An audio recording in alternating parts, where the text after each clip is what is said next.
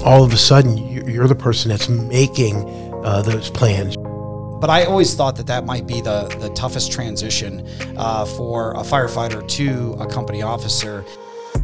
Welcome to the Triple P Podcast, premier, professional, and proactive, brought to you by the Ohio Fire Chiefs Association.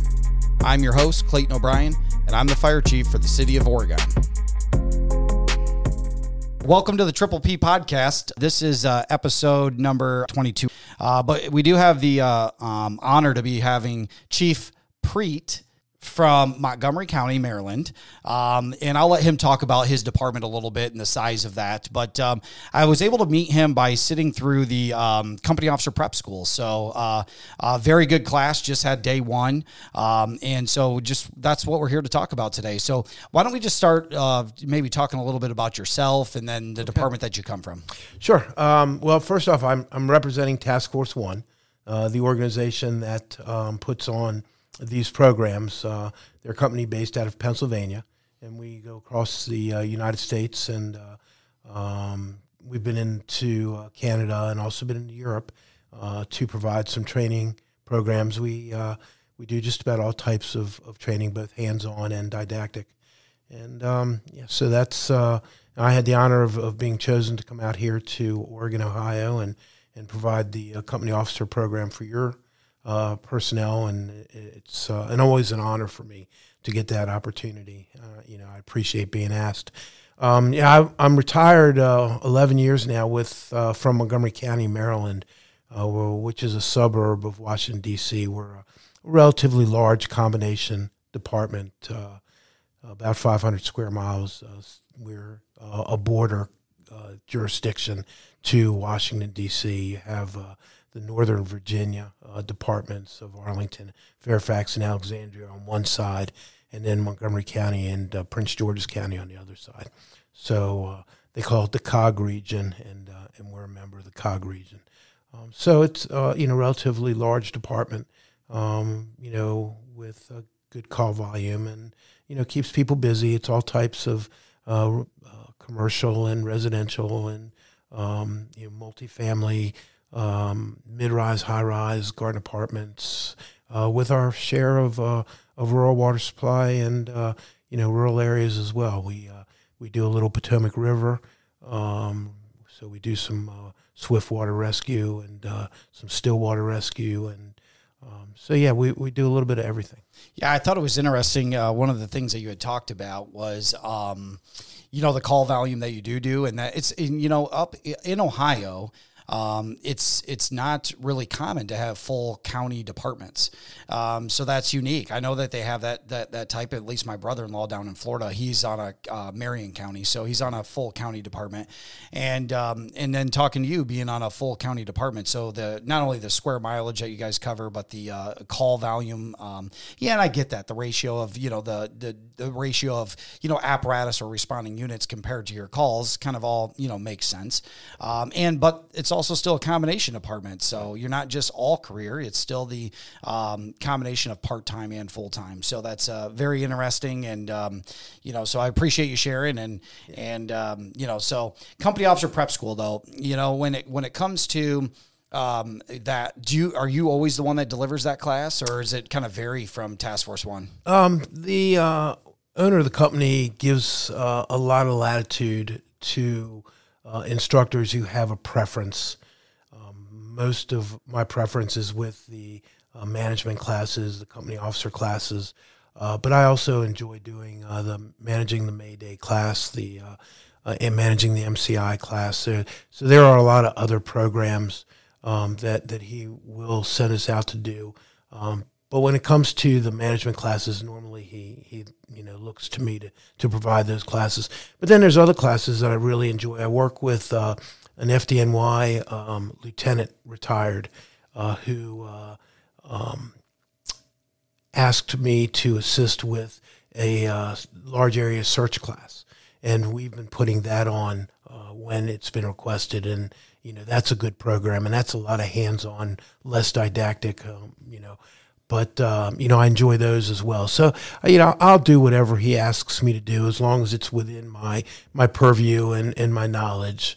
you know, sometimes uh, you know he'll ask me to do something that uh, you know I, I really don't have any any knowledge of. For instance, recently he you know asked me if I, if I had any uh, knowledge with the lithium battery um, issues and and the uh, electric cars, which, which I don't. I mean, a lot of those came about after I retired, and so I'm not proficient. Therefore, I don't, you know, profess to know enough to be able to teach it. So I, I, I stay away from that sort of thing. Yeah, so that makes sense, and yeah. you know, and I think that that's kind of new for everybody, right? Yeah. you know how that's going to be, and you know how people are going to respond to those, and uh, who's to the market with the new products, and you know, once uh, you know everybody to use those new products. So that is it's still it's still interesting even on this end, you know, yeah. of you know what exactly are those SOGs going to look like, and then you know, uh, but you know. Uh, there's just definitely something that is important. Uh, so I get it. Uh, one of the things that uh, you talked about, you know, you, you had made made the mention of five main things within the company officer prep today, um, and we'll just kind of start talking about those things. And you know, no, like number one, planning. Number two is organization. Uh, three, leading. Four, coordinating, and five, motivating. So let's just start off with like let's start off with planning. So uh, yeah, and, and there's a relationship between all five of those um, entities. So you can look at them in, individually, or you can look at them in their entirety. But um, as a company officer, um, it, it is important that you're proficient in in each of those, and um, also um, that you understand what goes into uh, you know each of those elements. Uh, when we talk about planning, for instance, you know that is a major uh, job for the company officer because uh, when you um, plan um, in the station, when you plan for training events, when you plan for apparatus maintenance, uh, station maintenance, all of those things have tentacles, and each one of those tentacles intertwine with other things that you have to be uh, cognizant of as a company officer. From from your experiences, like you know, going to different departments and doing this uh, this uh, prep school for you know the the you know first company officer, line company officer. Uh, do you think that planning would be uh, you know it's probably one of the hardest things to adapt to when you first become an officer. Um, you know, because you've gone from now being a like you had talked about in the class, being a doer to now being the planner. Um, how difficult is that? I, I, think it's a tough transition. I also, if you look at uh, an assessment center, for instance, for a company officer level um, exam. I think one of the reasons why planning and organization is part of the assessment center, one of the dimensions, is because it is so critical. I mean, if you think about it, uh, for the most part, as a firefighter, as a paramedic, uh, you, you, are filling the, the, day with tasks. Um, the, the officer is telling you what to do, and, and, and you're doing it. Uh, when you move from that level to the company officer, um, all of a sudden you're the person that's making uh, those plans. You're making those decisions. You're you're structuring your day in such a way that you can accomplish all of those things. And uh, if you happen to be at a station that runs some calls, um, you have to plan accordingly and and have contingency plans uh, that still get the job accomplished while able to uh, provide the service to the community, which is the primary reason we're there. Yeah, and that's super hard sometimes because they're in the, you know, as you said, if you're at a station that runs some calls, um, you know, you're you're knocking these calls out, and uh, everybody's busy all day. So now you're trying to not only plan but then delegate to how go how how are these all these tasks going to get accomplished, and and um, you know, and what the priorities are those. And I thought that was a, a, great example today with a lot of the you know exercises that we did as group activities uh, to be able to do that to to work through those. Hey, how do we we prioritize this list of things and then um, and then justify the reason why we prioritize them that way. Right. Um, and it was unique that we kind of all came up with our different things, but uh, but with the full understanding to know that individuals have different mindsets of how and what's prioritized prioritized and, and when to do. Um, but I always thought that that might be the the toughest transition uh, for a firefighter to a company officer is you know planning and and also I, I kind of look at planning with also tying it with execution Would uh, you know? So would you agree with that? I, I would, and I think that if you if you look at the five uh, dimensions that we talked about, if you take planning and organizing, um, they're very easy to combine because um, you have to have a process. Um, so when you make a plan, you have to have an idea of how you're going to execute that plan and organize that plan. Um, and then you need to justify how you're organizing it.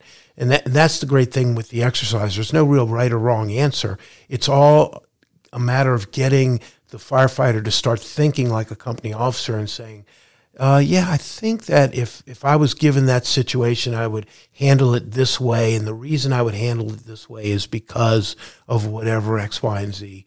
Um, and and that doesn't make them right or wrong from the person sitting next to them, and that that comes up with a different methodology or or a different uh, organizational method. Uh, rather, it just says that they're both thinking and and using you know their experiences, their past experiences, and, and you know determining how, how to fulfill something. So yeah, it, those do go hand in hand, and, and absolutely a um, a new firefighter uh, transitioning to company officer um, needs to, to be able to figure that out because a lot of their job is, is exactly that. You know, we're, we're, it's not like we're out on the street every minute of every day. You know, 70% of what we're doing is happening inside the fire station or in the community with the public doing, you know, public education or building inspections or um, just meeting and greeting people, area familiarization, whatever it may be. Uh, so it really has uh, oftentimes nothing to do with the decisions made on the fire ground or on an EMS or rescue call.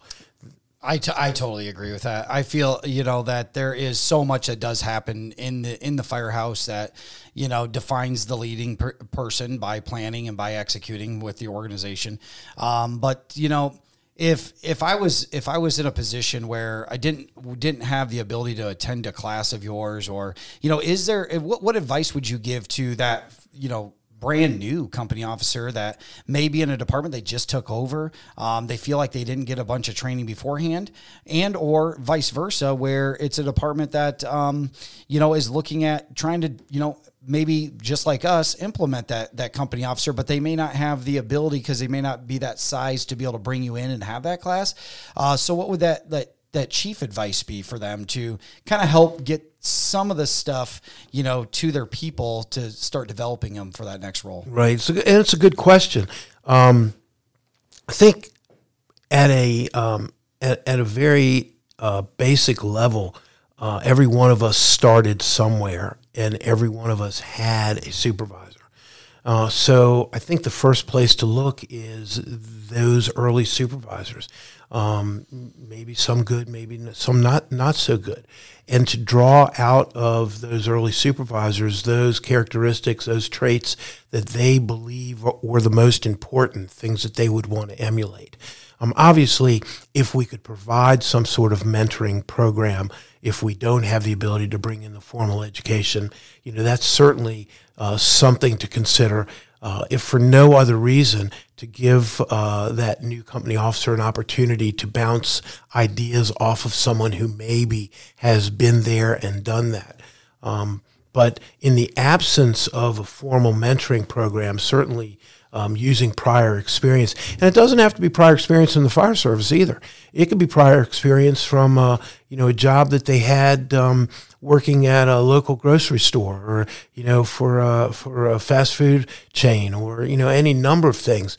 Uh, it's it's the process that's important. It's it's the ability to to look to those characteristics and traits and say yes I remember that, and that makes uh, uh, good sense to me.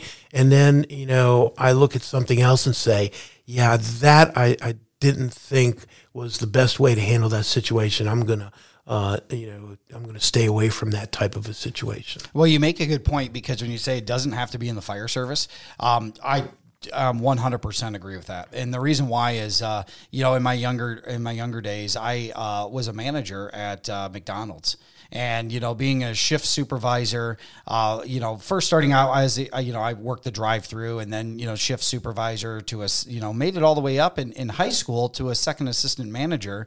And, um, and I will say that still to this day, I fully, truly believe into the processes. I, I learned how to deal with people at that time. And, you know, and, and that, in that time, you know, you got customer service, but you also have a, you know, um, a job that individuals that, you know, are constantly changing over on a regular basis. So, um, you know, no matter what you're doing is, you know, always being able to learn from those in the process as it is. So, um, all right. So we talked about planning, we talked about organization, or let's talk, let's talk a little bit about more like organizing your day and executing your day. Yeah. So, um, as I said earlier, planning and organizing sort of go hand in hand. I guess the big difference is um, once you know what your priority is, um, then you you have to be able to uh, take those those issues or or those um, ideas and then put them into some sort of of um, process to be accomplished. And that's where the organizing comes in because now we're thinking about okay, who can handle this? Can these things be done simultaneously? Uh, can they be done by someone else? Uh, can I delegate this? Is this something that needs my direct attention? If so, is it something that I need to do right now, or is it something that can wait? You know, we talked, for instance, about um, the uh, school was looking for the fire apparatus to come for a, a truck day. Um, and when you look at that on the surface, it seems pretty basic. But then when you start thinking about all the tentacles that go into something like that, for instance, the fact that children have been looking forward to something like this. And so if you don't show up because something else conflicts with that particular incident, uh, now all of a sudden the children are disappointed and, and they've looked up to that. They want to do that. They want to see the fire trucks. Um, you also have to take into consideration the times of day. When can I call the school? Because school's not open 24 hours. So if I put it off until the evening, I'm out of luck because there's not going to be anybody at the school for me to talk to. So now I have a time constraint that I have to put on that. And so when I organize my day and I think about putting call the school in my agenda, I need to remember that I'm only going to be able to contact school between 9 a.m. and 3 p.m. So that has to be a consideration.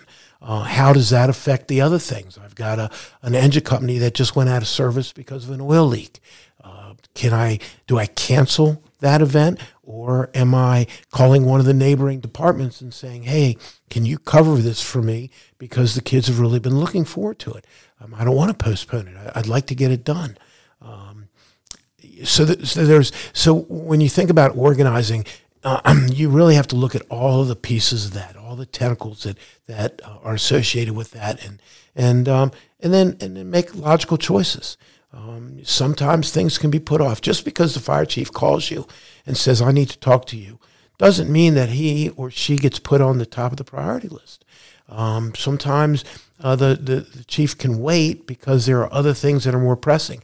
And maybe that entails a quick email to the chief saying, I got your message, but I need to put you off for a couple hours because I have these other things that I need to handle. Uh, you know, no reasonable person is going to look at that and, and be upset with, with that decision. And the fact that you're keeping that individual in the loop is certainly a, a benefit as well. Well, what I took away from the, uh, the you know, organizing your day, you know, earlier today was um, exactly what you kind of pointed to right there was that w- during one – it could just be one simple sentence. And if you remember, we talked about the injured hand. Um, it could be one simple little thing on on the board. It says that firefighter so and so injured their hand, but that little step right there had changed everything on the um, on the amount of uh, steps that that company officer needs to take or what they need to do. So, you know, of, uh, when you talk about the, you know, workers' comp paperwork, are they injured? Do they got to go to the hospital? All these different things. Yeah. It looks very simple on the board, but it's a lot different. And I think that to your point of those tentacles, that can kind of go along with everything. Whether it's this, you know, the basic station tour of going over to the, you know, see the kids. There's just a lot of, you know, parts and pieces. Um, but I want to follow up with one thing. So, like, so as we plan the day and then as we organize the day, what advice would you give to somebody that let's let's say I'm the new company officer and you're my you're my battalion chief or you're my fire chief. And it seems like every time that I'm planning the day I seem to be on the disconnect or I'm I'm opposite of what maybe your priority thinks it should be compared to what I think the priority could be. Um, how could we resolve that? Uh, and that's a and that's a good question. I mean take some of the large departments for instance. I know where I came from in Montgomery County uh, we had training days that were set for specialty teams, for example. So if I'm a company officer and I really um, have a desire to get my folks trained uh, so they can get them checked out on apparatus, especially because that affects their promotional opportunities. Um, if, if they're not a heavy apparatus driver, they don't have the, the opportunity to make that fire three position. And so um, I, that's my priority as a company officer. Meanwhile, the department's priority is on Monday, we're going to be doing hazmat training. On Tuesday, it's going to be USAR training. On Wednesday, it's going to be Swiftwater training. On Thursday, it's going to be uh, confined space training. On Friday, it's going to be something else. And so when you have all these competing interests, um, you now have to be able to uh, look at what and be creative. Um, for instance, maybe in the evening when we're supposed to be doing station maintenance, I replace that with um, some driver training. And maybe I leave part of my crew back to do the station maintenance and we take the engine out to do some driver training. It doesn't take, you know, three rigs or four rigs to go out driver training. Um, you know, that that's organizing. That's part of that that process which says I, I need to be uh, flexible here. I need to understand the department's priorities, and certainly that's important uh, to me as well. But getting my people um, certified to drive a, a, heavy piece of apparatus is also uh, important to me, and it's important to the firefighter that's going through the training. So um, it, it's a balance. And sometimes it doesn't always work out. Sometimes there's conflicts. Um, our rule was a box alarm on a detail at a time. So I could take a box alarm of apparatus out of service in order to uh, accomplish training. On a day when the specialty teams are training, oftentimes they took up that box alarm. So there was no opportunity for additional units to be out of out of service. So you had to be creative. Um, you you had to do the training in between calls. It had to be in service training.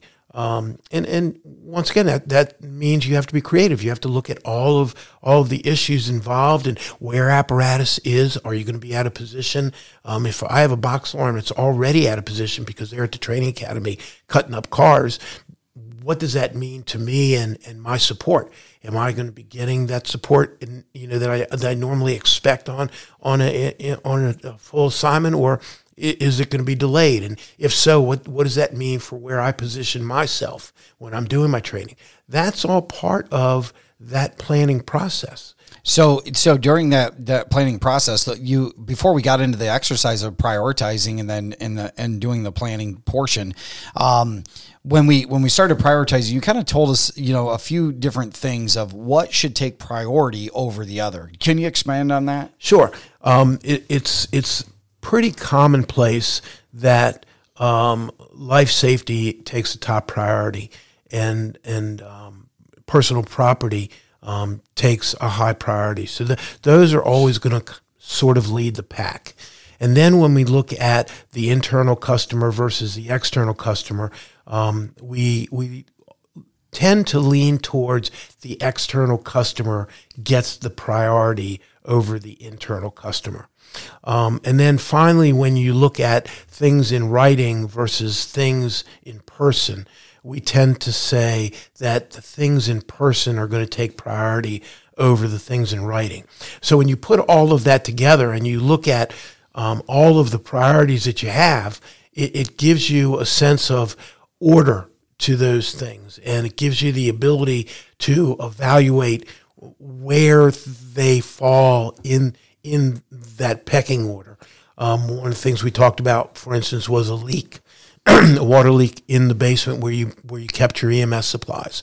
So so where do you prioritize that? Well, you could say um, if if the leak is significant and if I don't um, correct that leak, I, I could lose a lot of, of equipment. And if I need that equipment to back up the equipment that I currently have on the rigs, then that becomes a life safety issue and a community issue because I'm now now not able to respond to those incidents. Yeah, I um, thought that was uh, and that was tough. You know, yeah. it, really was tough because of all those different incidences that you know that you gave to to to make the priorities on it was really tough because you had you know firefighter Jane that you know broke her hand, but then you had firefighter Smith that needed to talk to you because he was ten minutes late or whatever uh, right. or wasn't there yet, and it was ten minutes past his shift, and then um, but but I think that that's what kind of resonated with me, and I know it resonated with the others in, in our groups, at least around us as we were working in those small groups, was is how you broke it down. Mm-hmm. You know, um, in person over uh, over written.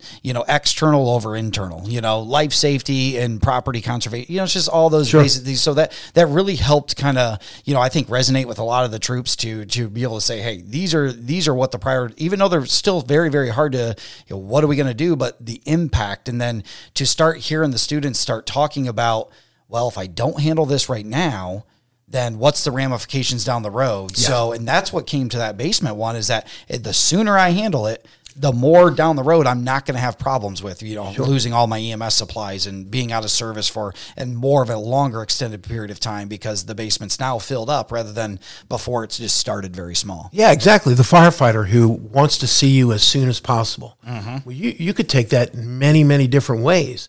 Um, if you take it at its worst, uh, case scenario, this could be a firefighter who is very troubled, maybe from a prior incident, and um, it, it, doesn't feel that he or she has the ability to get on the rig for the next event.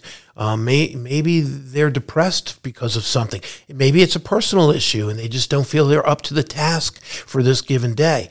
If you push that off too long, that now impacts your ability to respond to incidents. You're putting that individual in a very difficult position because maybe they're not ready to respond to those incidents or their head's not in the game. And that's the last thing we need. Uh, you know, when those bells and buzzers go off and we, we get on those rigs, you need to be 100% engaged. And if there's other things out there that are bothering you, then, you know, they need to be addressed. So where it looks from the outside like a relatively simple uh, issue, when you delve into it a little deeper, you know, it, it has other pieces to it.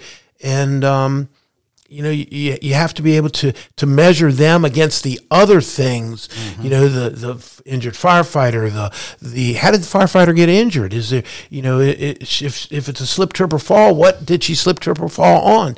You know, and is that something we need to address right away because somebody else could slip, trip, or fall? And by the way, does that mean that we have something leaking from one of the rigs that maybe now it's not serviceable? I mean, just if you think about it, all of the pieces there.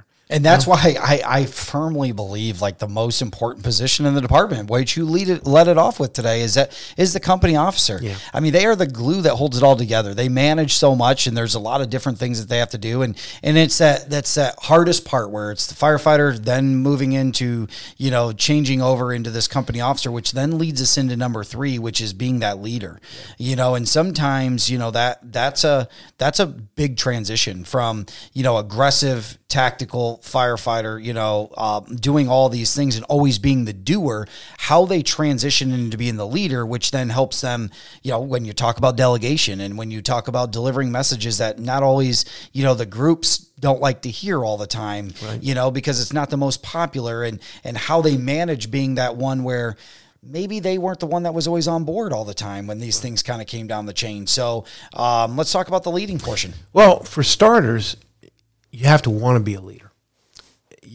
You can't be a leader without accepting that that is your role in the fire service.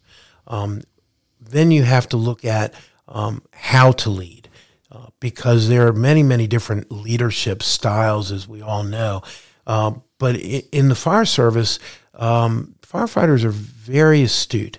They pick up on the idiosyncrasies very quickly if if um, if they don't feel that you're competent or they don't feel that you're consistent or they don't feel that that you are um, implementing policy and procedure equally across the board, they're going to pick up on that. And so, a leader, you need to be very, very aware of um, how to be a leader. and, and, and what makes a good leader. And once again, um, that goes into, you know, falls back on the traits and characteristics that, that we talked about very early on. Um, you know, being able to look at that leader, that leadership capability and, and, uh, and asserting that leadership, especially when you're transitioning from that co- uh, firefighter role to that company officer role. And you're doing so in a department where it's a small group of individuals, so everybody knows everybody. So you have a past, you have a history, um, and you have to be true to yourself. And and and there is going to come a time where you are probably going to have to make a decision which is not popular with the individuals that you used to be best friends with. And that doesn't mean that your relationship changes outside of the fire service, but inside the fire service, it, it, has to change because you are now taking on a leadership role. And as a leader, uh, you, you have to make sure that the individuals know who, who is responsible uh, because that's what it comes down to. Uh, the, the, buck stops with you as the new leader. And, um, and, and you have to be able to make those decisions, popular or not. They have to match the vision uh, of, of the department, match the mission of the department. Um, what is best for the community? What is you know best for the reputation of the of the community? And one of the things that you talked about was uh, being a leader. Uh, leader responsibility is doesn't just stop from eight to four or eight to five. It is a twenty four hour, seven days a week, three sixty five, and and being available for your crew and and um, you know inside and outside, and that's um, that's kind of how you know I think that you know truly does define, you know, a leader because we do have to have the, you know, as we, as you, you spent a lot of time today talking about the different generations, mm-hmm. you know, uh, the difference between the Gen X and the millennial or the Gen Z, Gen Z, and, right. you know, you know, and so all those different ones to be able to understand who we're trying to manage right. and, you know, what makes them tick is, is something completely different. I know that, um, you know, I've had, uh, right now we have the, we have the Gen Z that's a, a big popular workforce right now. And, and, uh, just coming into this service a lot where I'm in the millennial portion um, where you're, you know, kind of at that role in the millennial thing. Millennial age group is probably the ones that are you know most likely getting promoted at this time and uh, some of the later generation of the uh, of the gen z. But to also understand that the gen z you know what kind of you know things that trigger them might help you be able to prioritize things in a different way or be able to um, you know know each other's strengths and weaknesses just by knowing what generation they come from I used to have an individual that worked for me. It was kind of crazy. He was, uh, um, he was a Gen Z, but you know, the I, I was never a video game person. Uh, but the the video game thing was, I just knew that this individual just needed 20 minutes every single day, every shift, just to play the game on the computer. And he would, it, it was just, it was a completely different person after that. I don't know if it's an outlet or what it is, but, um, you know, we talk about a lot of that, you know, of just knowing your people and making it adapt, but not being so inconsistent that it feels unfair to others. Sure. You know? No, absolutely. And, you know, when, when you understand what motivates an individual and, and, and why an individual responds to one thing and, and a different individual responds to something completely different. Um, that's critical for you as a leader uh, because everybody is not the same. There's uh, differences in, in gender, there's differences in, in, cultures, and there's differences in you know where where we um, when we were born and you know what we were used to growing up. And if I'm you know one of those individuals, you know, one of those uh, Zers that, or Zoomers as they like to be called, that um, is is always on social media and always um, knowledge at my fingertips all the time. Um, I, am going to need to be um, uh, worked a little bit differently, led a little bit differently than that millennial who understands the technology, but it's not a major part of their life. Mm-hmm. Um, you know, they want to see something uh, on paper. Um, if you know we're having a training session, that might might mean you know one person gets it, you know, in paper form, and another pe- person, you know, gets it in um, you know in, in electronic form. Um, it doesn't doesn't change what they're getting. It's just the way they're getting it and, and how they're going to understand it at the end of the day. Do you think? Do you think that uh, also um, by the generation of who raised? Let's say if I'm a millennial and I'm raised by a baby boomer, compared to a millennial being raised by or a, a millennial being raised by a Gen X, and depending on where you know where those falls, do you think that that plays a role in in how I might be in my generation? That's a good question, and I, and I don't know. I don't have an answer for it. I, I never studied it, but um, I think it it falls to. I mean, I, I, tease you know all the time when I teach about Tic Tac. I mean, yeah, I, yeah, yeah. I mean, I know it's TikTok, but but I, I like to laugh. Yeah. Well, um, and that's kind of why I bring it up because I feel like sometimes, like maybe in in parents that you know uh, the age group of my children. My, you know, my my son's 22, my daughter's 18. Um, but I'm on the younger end to have that those age groups for the children. So did my children get exposed to technology, cell phones, and all those things a lot earlier than maybe the generation above me, that Gen X, before they held off because cell phones and all those things were not big in theirs. They held off and not giving the same age group as my my kids. Sure. Maybe just held off and not giving them yeah, it, like that. yeah, absolutely, and that's very possible. I mean, I, I'm you know the baby boomer era. Okay. And so, you know, I mean, technology wasn't even thought about, you know, when I when I was being raised, and um, I know, um, you know, the games that you know that the Zoomers are playing today um, are so foreign to me because there are too many moving parts. Mm-hmm. I'm just not. My mind doesn't work that way, um, and and as such, um, you know that that kind of um, influence as I, w- I was raising children, um, you know, may actually have uh, influence because I know a lot of parents today um, are right in there playing with their kids. They're mm-hmm. they're using the video games. They understand them. You know, I, I, I tried. Um, it was not. It just was not something that, that I was capable of. That's me too. my, my, uh, I'm just not wired that way. Yeah, I, I agree. I mean, unless it was, you know, I, I I would be okay watching. Yeah. But I was just never never the the guy that could play, you know. Right. And, and and so um, I totally agree. But I, I think it has a little bit of an impact. But yeah. um, but I think that uh, just the more that we talk about the different generations, I, I I used to kind of think, well, why is it so important? Why does it even really matter? But then as I've uh, began to educate myself about those generations, because as you become a leader, as you become a supervisor, um, the more you know about the generations that you're managing, leading, supervising, um, helps you in your role that you currently have, but then also helps provide an environment that you know that those individuals want to be around because yeah. you're you're you're feeding them exactly what they're you know so de- so in desire to have. Yeah, so yeah, absolutely, absolutely. Okay. Um, so let's let's move on. Num- number uh, number four is coordinating. So what's the big difference between organizing and coordinating? So I think the the big difference is when you get to the the coordination level. Um, I think that you are now um, putting the plan into action. You're you're actually implementing the plan, and in the coordination part, you're you're overseeing. So the things that you decided in the planning uh, and organizing phase to delegate, you're now um, responsible for making sure that it's getting done. And is it getting done to your satisfaction and to uh, the goal of whatever the assignment was? And in that process, uh, am I uh, look? D- did the plan work? And if the plan didn't work, now uh, do I need to go back and reevaluate the plan and make a new plan? Uh, so that's where the, the organizing comes into play. It's a follow through and it's a follow up to the things that you've already done to determine whether or not you you've actually accomplished what you had set out to do. And that's, you know, that that's kind of where the big difference is.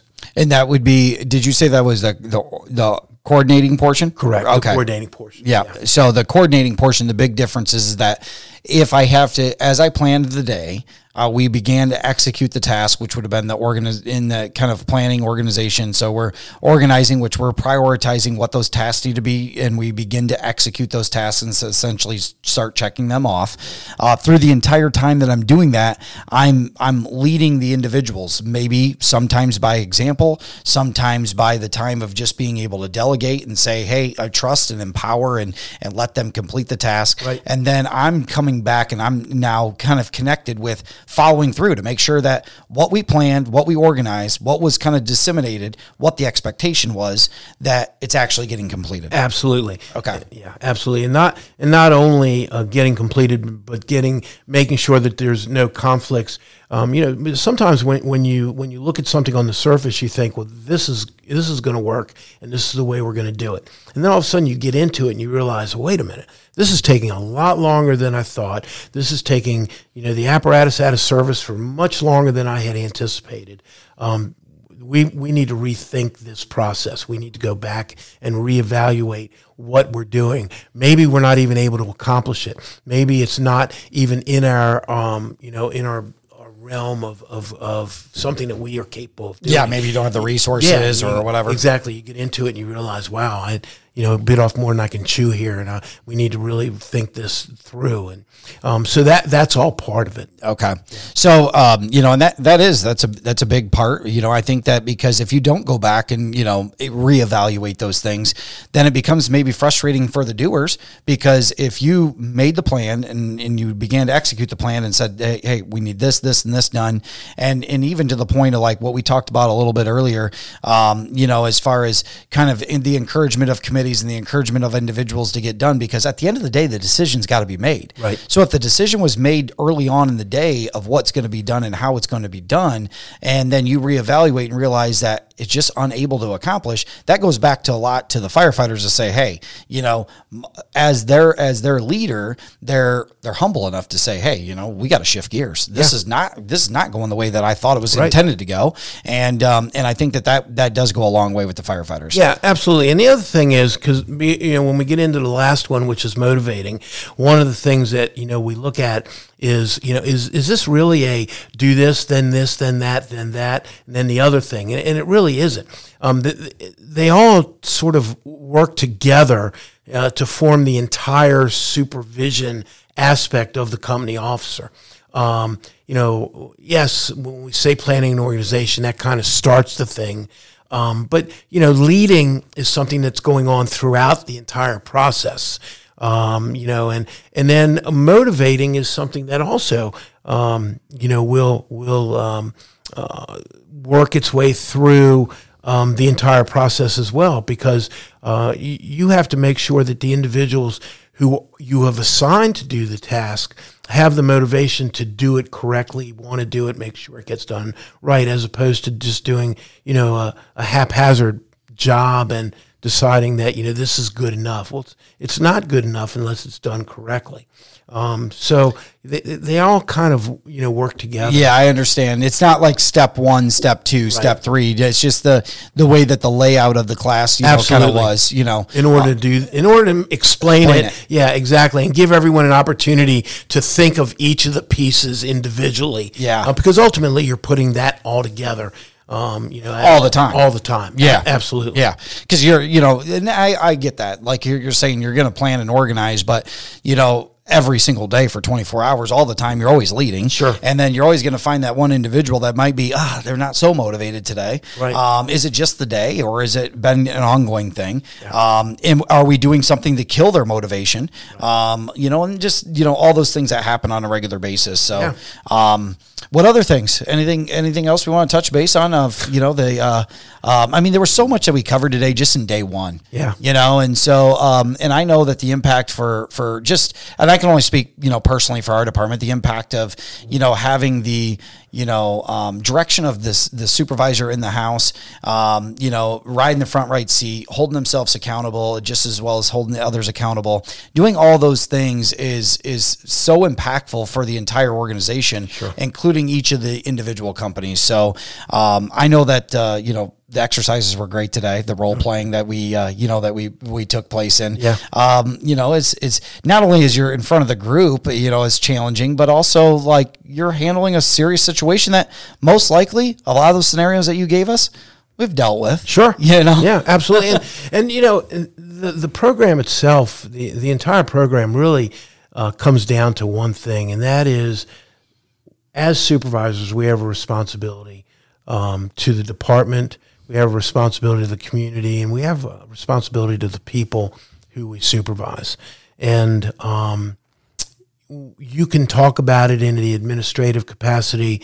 Uh, tomorrow, we'll be talking about it on an, on um, uh, from an on scene capacity, but it all boils down to the same thing.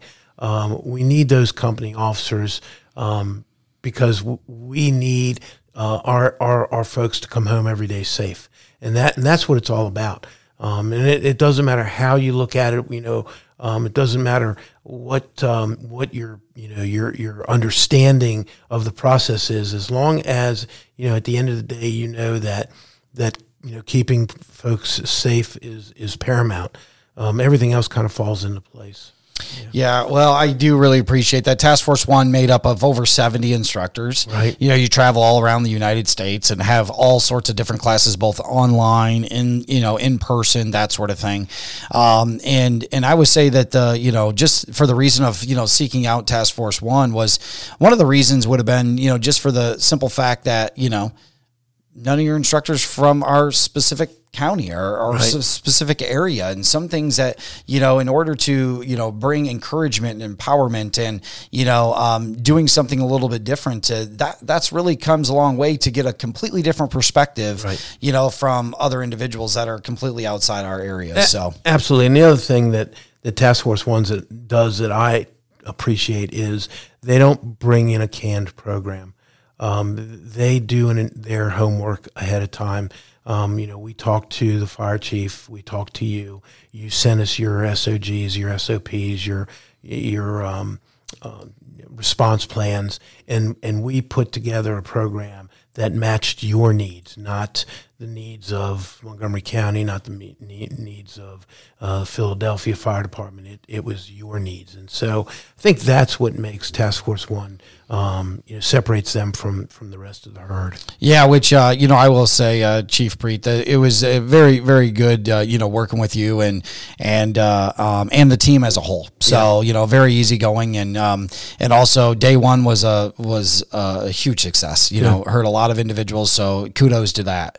Um, I'll leave us with uh, you know just a, a couple takeaways as far as um, just want to kind of expand on on uh, Chief Prete's uh, um, you know bio. So he's a retired assistant chief of Montgomery County, um, Maryland.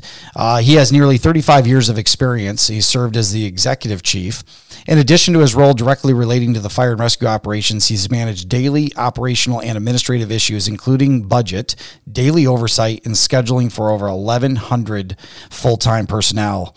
Uh, with the national and state instructor certifications, he's also served as an adjunct instructor for the Maryland Fire and Rescue Institute, NIMS instructor, and um, the Anne Arundel Community College. Um, he's a practical incident control training lead instructor and holds various certifications in public safety. And so, um, you know, wow, what a what a just a phenomenal career. Um, you know, kudos to you to you know all the work that you've done over the the 35 years in the in the business, and and to to not only do 35 years in the business, but then also to be sitting here giving back and you know to all the future firefighters. So Um, I, I appreciate it. I, it, it. It's a passion. You know, I, I love it. And, um, you know, I recently took on a role with the National Fallen Firefighters Foundation as well. And, um, you know, it, it's, it's something that, that I believe in. Um, you know, the Everyone Goes Home uh, campaign is something that I, I believe in very, very strongly. It's very near and dear to my heart. And, um, you know, I, I figure after, you know, 30, it was actually almost 37 years in, in active fire service. And then, you know, an additional 10 years now, 11 years teaching. Um, yeah, I, I, I feel that, you know, I, I want to give back. So I don't do it uh, because I have to. I do it because I want to. And I think that that's what makes it you know special. No, I think so too, and I think it shows. It definitely shows, definitely in the delivery, um, because that's always the gamble, right? You know, who's standing up there, how they deliver the class, is Right. it you know engaging and that you know so on and so forth. So, do appreciate that. So, if anybody has any questions, if they're ever interested in reaching out to Task Force One, they do have a website. Uh, all the instructors, Ron was uh, you know very easy. I shot him an email and went over what the different classes. is. So, if you're looking for something, I'm sure they have something to offer. Um, but uh, do appreciate your time today, and um, you know thank you very much, and looking forward to tomorrow. I appreciate it. I'm humbled, and I, I appreciate the opportunity to come out here. Absolutely. Thank you for tuning in to the Triple P Podcast, premier, professional, and proactive, brought to you by the Ohio Fire Chiefs Association. If you'd like to hear more, follow us on Spotify, Apple, Google, or wherever you get your podcasts. And if you feel so inclined, please help us spread the word by telling your fire and EMS friends about this channel.